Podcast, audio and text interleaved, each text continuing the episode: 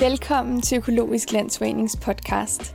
Mit navn er Sofie Frem, og dette afsnit handler om bæredygtige råvarer og hvordan man laver grøn mad med god smag. Det taler jeg med Anne Jernø om, som er kok, opskriftsudvikler, tv-vært og ambassadør i Økologisk Landsforening. Hej Anne, og velkommen til podcasten. Tak skal du have. Jeg tænkte på, om du ikke vil starte med at introducere dig selv til vores lyttere. Jo, det vil jeg gerne. Jeg hedder øh, Anne Jernø, og jeg arbejder med kan man sige, mad og kommunikation i alle former. Både med at skrive kogebøger og lave øh, tv-programmer om mad og holde kurser om mad og holde foredrag og ja, alt, alt kan man sige, der kan kobles med de to ting, mad og kommunikation, det har jeg noget med at gøre.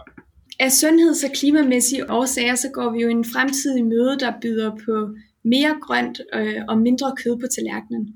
Hvordan lyder den tallerken i dine ører? Jamen den lyder både øh, ualmindelig velsmagende, og så øh, lyder den, øh, altså den lyder klog, kan man sige. Fordi jeg kan jo godt lide det der med, at ting både smager godt, når man skal spise det, men også giver en god smag i munden i overført betydning. Ja. Så jeg tror, det er, den, øh, det er den rigtige vej, og det kan man også se, det viser alle undersøgelser, og al forskning viser også, at det er den vej, vi skal gå, hvis vi gerne vil passe øh, på vores klima, men også passe på os selv. Mm. Når vi snakker flere grøntsager, øh, er det jo yderst relevant at tænke mere i sæson. Øhm, hvad er argumentet for at købe danske råvarer i sæson, som du ser det? Jamen øh, igen, så vil jeg selvfølgelig fremhæve klimaet, at det er en rigtig god idé at tænke i sæson, øh, fordi det er en måde, vi også passer på vores klima på, at vi ikke skal have alt færget ind fra, øh, fra andre lande, men at vi simpelthen spiser det, der gror omkring os lige nu. Øh, samtidig, samtidig så er det jo egentlig også indlysende, at ting, der er i sæson, det er dem, der smager bedst, fordi de er lige præcis der på det modningsstadie, de skal være. De er billigst, fordi det øh, giver meget mere mening, at man køber de ting, der er i sæson og gror omkring os, øh, end det gør, at vi absolut partout vil have jordbær i december. Øh, og så er altså vitaminerne og mineralerne, dem er der jo allerflest af i, øh, i grøntsager, der er i sæson.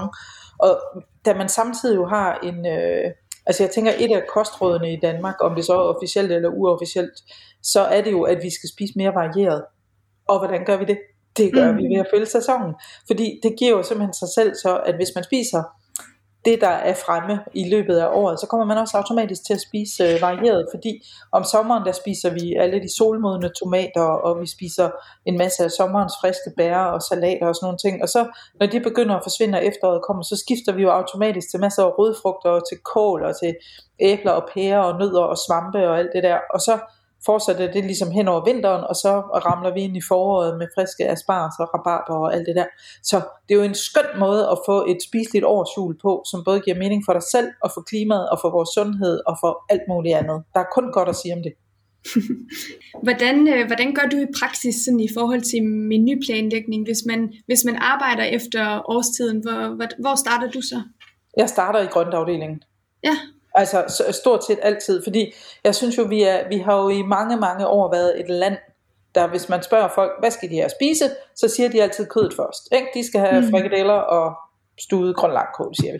Øhm, man siger aldrig nogensinde, at vi skal have spidskål og et eller andet. Men man nævner altid kødet først, så jeg er begyndt at gøre en dyd ud af det der med altid at gå i øh, grøntafdelingen først, og så de ting, som der er flest af, øh, og som står og buner over på de økologiske hylder, det er nok også dem, der er i sæson med mindre pusuddeleren har fået et skide godt tilbud på et eller andet. Øh, så er det jo nok dem, der er i sæson, og så er de samtidig også dem, der er det billigste. Så hvis man starter der, så kan man sige, at det er en win-win for de fleste mm. familier. Øh, der måske også har mange øh, mennesker, der skal, der skal spise sig med det, at man får en masse gode grøntsager, som, øh, som er i sæson. Øh, og så kan man altid tænke, okay, nu har jeg mit spidskål, og jeg har noget Hokkaido. Øh, skal der noget kød til, eller skal der noget fisk til, eller spiser vi vegetarisk i dag? Og så prøv at tænke, simpelthen tænke tallerkenen om på den måde. Så altid start i grøntafdelingen. Altid start i grøntafdelingen. Og hvad, nu siger du også, altså et af sådan det praktiske, men andet er også den her øhm, opfattelse, vi har af, at, at vi starter med, med, med kødet. Altså, skal man også tænke anderledes i den måde, man i tale sætter retten på så? Altså det kan man jo gøre. Jeg kan se, jeg er lige nu der er jeg i gang med at skrive en, øh, en, endnu en kogebog, og jeg kan se, at har med nogle af opskrifterne faktisk uden at jeg har tænkt over det, har skrevet grøntsagerne først. Mm. Sådan så der står øh, Hokkaido med kylling, eller spidskål med, og så videre. Så for mig er det, er det, er det begyndt at komme mere naturligt, men samtidig så, når jeg sådan tænker over det, så kan det jo også være sådan en, en form for nudging. Øh, mm. Altså fra min, fra min side er det så ubevidst lige nu, fordi det er egentlig det er slet ikke noget, jeg har tænkt over. Men at det kunne jo være en måde, man nudgede folk til lige at tænke, hov, vi ser sgu grøntsagerne først her. Og så kan man jo også sige, at hvis vi skal tænke kødet ind lidt anderledes, så er det måske det der med, at man bruger grøntsagerne som hovedrolleindhaver, og så, så spiller øh, kødet sådan en mindre birolle. Mm. Og en anden ting i den her sammenhæng er jo også smagen. Øhm, når vi snakker råvarer, øh, hvilken betydning har valget af råvarer i forhold til smagen?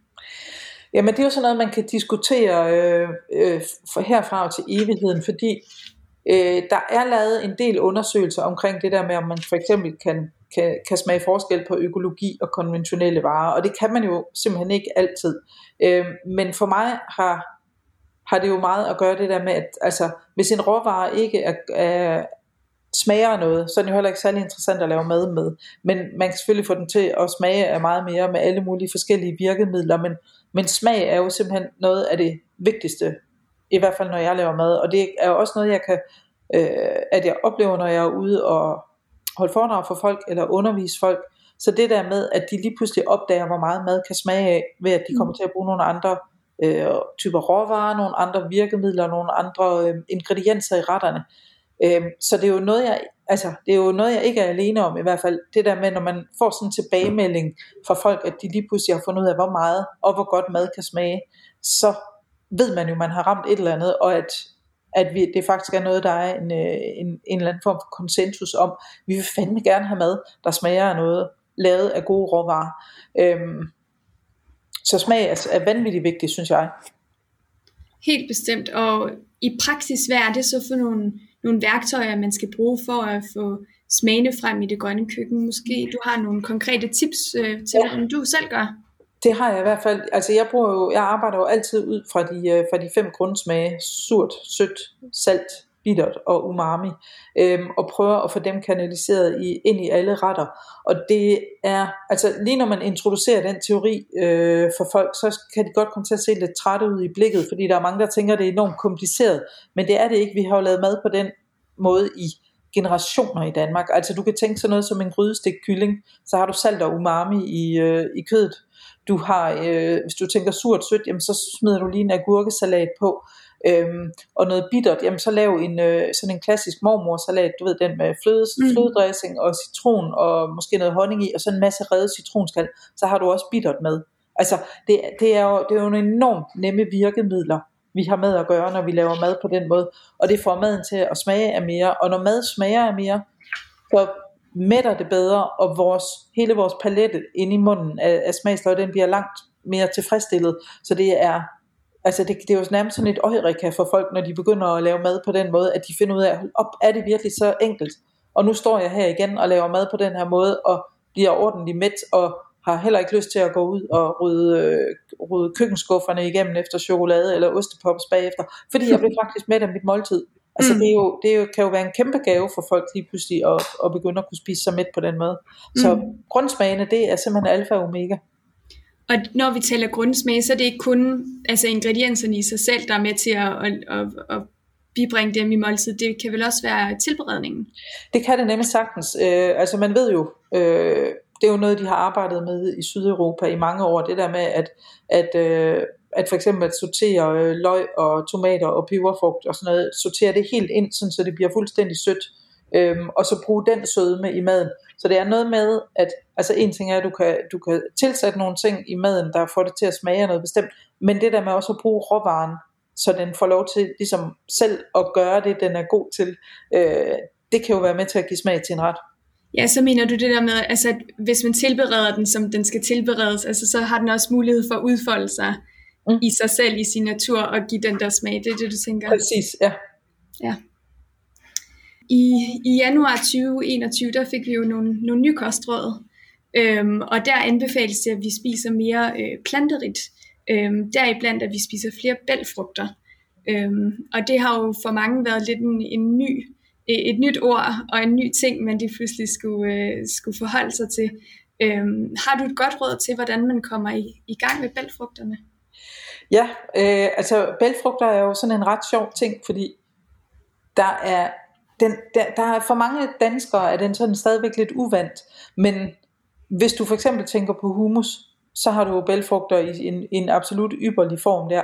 Jeg kan huske, jeg var ude og holde foredrag for nogen, hvor så var der en kvinde, der spurgte mig, om man bare, altså med de der bælfrugter, om man bare kunne kaste dem ind i munden, og så sluge dem, sådan ligesom vitaminpiller.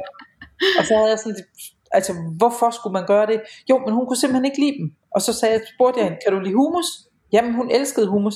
Jamen så blend det. Altså lige meget hvad du har af bælfrugter, af tørrede bønner og ærter og linser og alt det der. Øh, læg det i blod, kog det og blend det, så du får lækre cremede dipper. Det kan være et sted at starte. Øhm, og ellers så altid sørge for altså rigtig, rigtig gode marinader og masser af krydderurter og krydderier, der giver noget god smag, fordi bælfrugter er generelt sådan nogle meget taknemmelige typer, som suger virkelig, virkelig god smag til sig. Så jo mere smag du kan give dem, øh, jo bedre kommer de faktisk til at smage. Men der er jo nogen, der har sådan lidt... Øh, lidt svært ved den der en lille smule melet konsistens, som mm. øh, bælfrugter også kan have.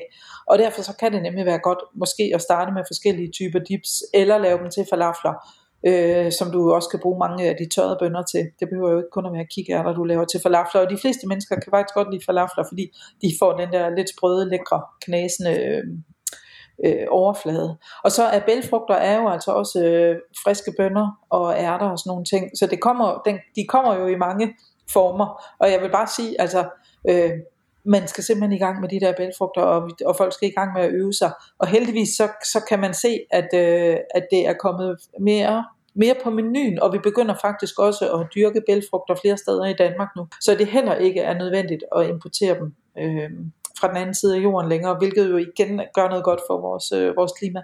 Mm. Så som jeg hører det sige, det så bælfrugter er, er som ikke noget, man skal være nervøs for, men mere noget, man skal glæde sig til, fordi der er rigtig mange gode smagsoplevelser gemt i den det her råvaregruppe. Og, så samtidig så ved vi jo, at vi skal have forholdsvis meget øh, protein, hvis vi stadigvæk skal bibeholde noget af den muskelmasse, som vi automatisk taber fra, vi er fra 25 år og frem efter. Ikke? Øh, og protein er bare kroppens byggesten, og hvis vi både skal passe på vores krop og passe på vores klima, så er bælfrugter jo absolut det kloge valg, fordi de er smækfyldt med proteiner. Mm. Hvordan bruger du dem gerne selv? Jamen øh, meget på den måde, jeg lige har fortalt om omkring. Øh, altså jeg bruger generelt rigtig meget bælfrugter til at lave dip af. Jeg bruger dem til at marinere. Jeg bruger dem til at komme i gryderetter. Jeg bruger dem til øh, salater. Jeg bruger dem til falafler. Jeg bruger dem til øh, kværnet i øh, plantefrikadeller. Jeg bruger dem alle, alle mulige steder. Altså vi spiser virkelig mange bælfrugter her i vores familie.